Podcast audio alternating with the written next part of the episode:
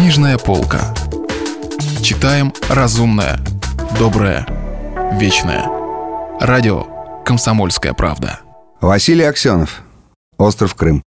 У микрофона Кирилл Кальян. Продолжение. Очень польщен, что вы знаете мое имя. Востоков ловко открыл шампанское. Слышите, как называется? Нордост. Начинается ураган. В такие вечера весьма приятно разыгрывать в уютном отеле партию политического покера.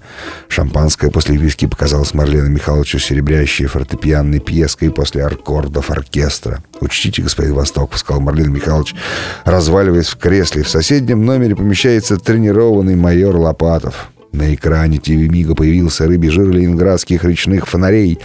Кровавые полосы угасающего заката за зыбкой иглой Петропавловки, ухмыляющиеся лица трех мальчишек в шинелях с поднятыми воротниками и в черных шарфах, обмотанных вокруг шеи. «Соседний номер пуст», — любезно сказал Востоков. Майор Лопатов на сей момент нежится в кабинете массажа «Бангкок», что в Малом Бэме и Копейке. С вашего, между прочим, разрешения. Внимание, услышал Марлен Михайлович голос комментатора. Репортаж из колыбели пролетарской революции. Появился и сам комментатор. Тренчкоут с поднятым воротником, Федора с опущенными полями. Съемка сделана спонтанно, без разрешения властей. Просим прощения за дефекты изображения. Он повернулся к трем юношам. «Милости Дарьи, Дарыни, перед вами Игорь, Слава и Валера. Все трое называют себя новые правые». Один из юношей вытащил из-за пазухи листок школьной бумаги и кашлянув стал читать. «От имени комитета «Новые правые» Крестовского острова мы обращаемся к русскому правительству на острове Крым и к главнокомандующему вооруженными силами Юга России генералу Павловичу, а также к начальнику начальнику ОСВАГа генералу Арифметикову с просьбой немедленно взять под стражу редактора просоветской газеты «Русский курьер» Андрея Лучникова. Советская молодежь и ее авангард, новые правые Крестовского острова считают Андрея Лучникова ренегатом и предателем нашей борьбы. Далее на экране началось какое-то непонятное движение, замелькали неясные пятна. Комментатор ТВ Мига Бойко объяснил, что интервью сорвалось из-за вмешательства народной дружины. Но новым правом удалось скрыться на мотоцикле. «Ага!» — восторженно вскричал Игнатьев Игнатьев. «Слышали? Под стража Лучникова. Вот воля советской молодежи!» «Так ведь они же правы!» — искал от души, веселясь Марлен Михайлович.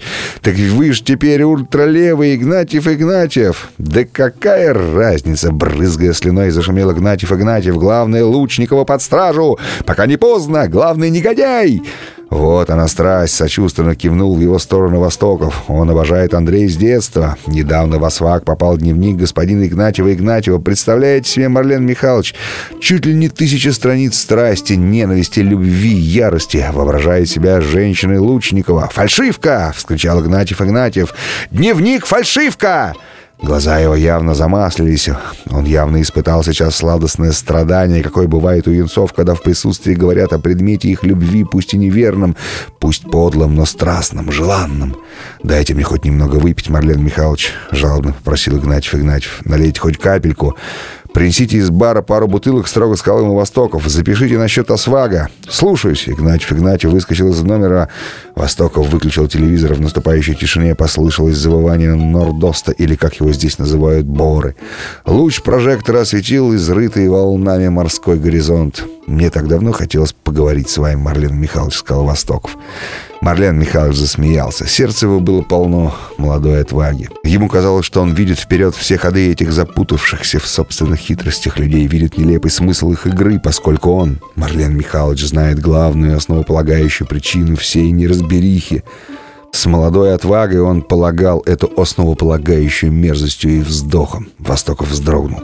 Как все безобразно запуталось. Послушайте, Марлен Михайлович, скажите мне откровенно, вы-то сами, одно из главных действующих лиц, понимаете, что происходит? Дело не в том, понимаю или нет, сказал Марлен Михайлович. Я благодаря своему воспитанию и образованию, в отличие от вас, товарищ белогвардеец, вижу основополагающую.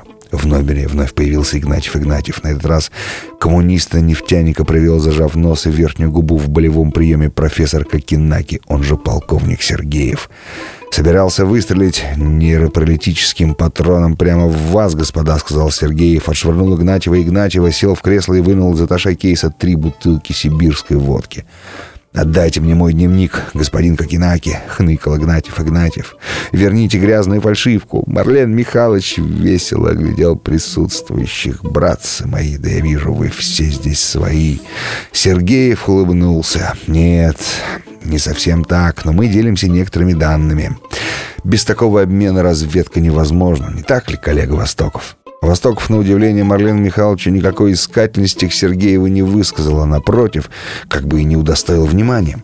Не можете ли вы закончить свою мысль, Марлен Михайлович? Вы сказали, что знаете основополагающее. Вот именно. Марлен Михайлович налил себе в стакан немного виски, немного шампанского и долил до краев водкой. Основополагающее крутит нас всех в своем водовороте, превращает нашу жизнь в абсурд, нашу работу в бессмысленную трату времени и денег. Всех нас, и марксистов, и монархистов, и ЦРУшников, и КГБшников она закручивает в водоворот, и она плывет, неумолимая, могучая, светящаяся акула.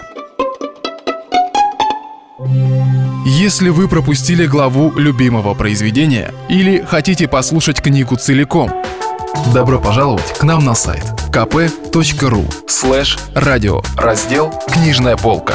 Книжная полка. Читаем разумное, доброе, вечное.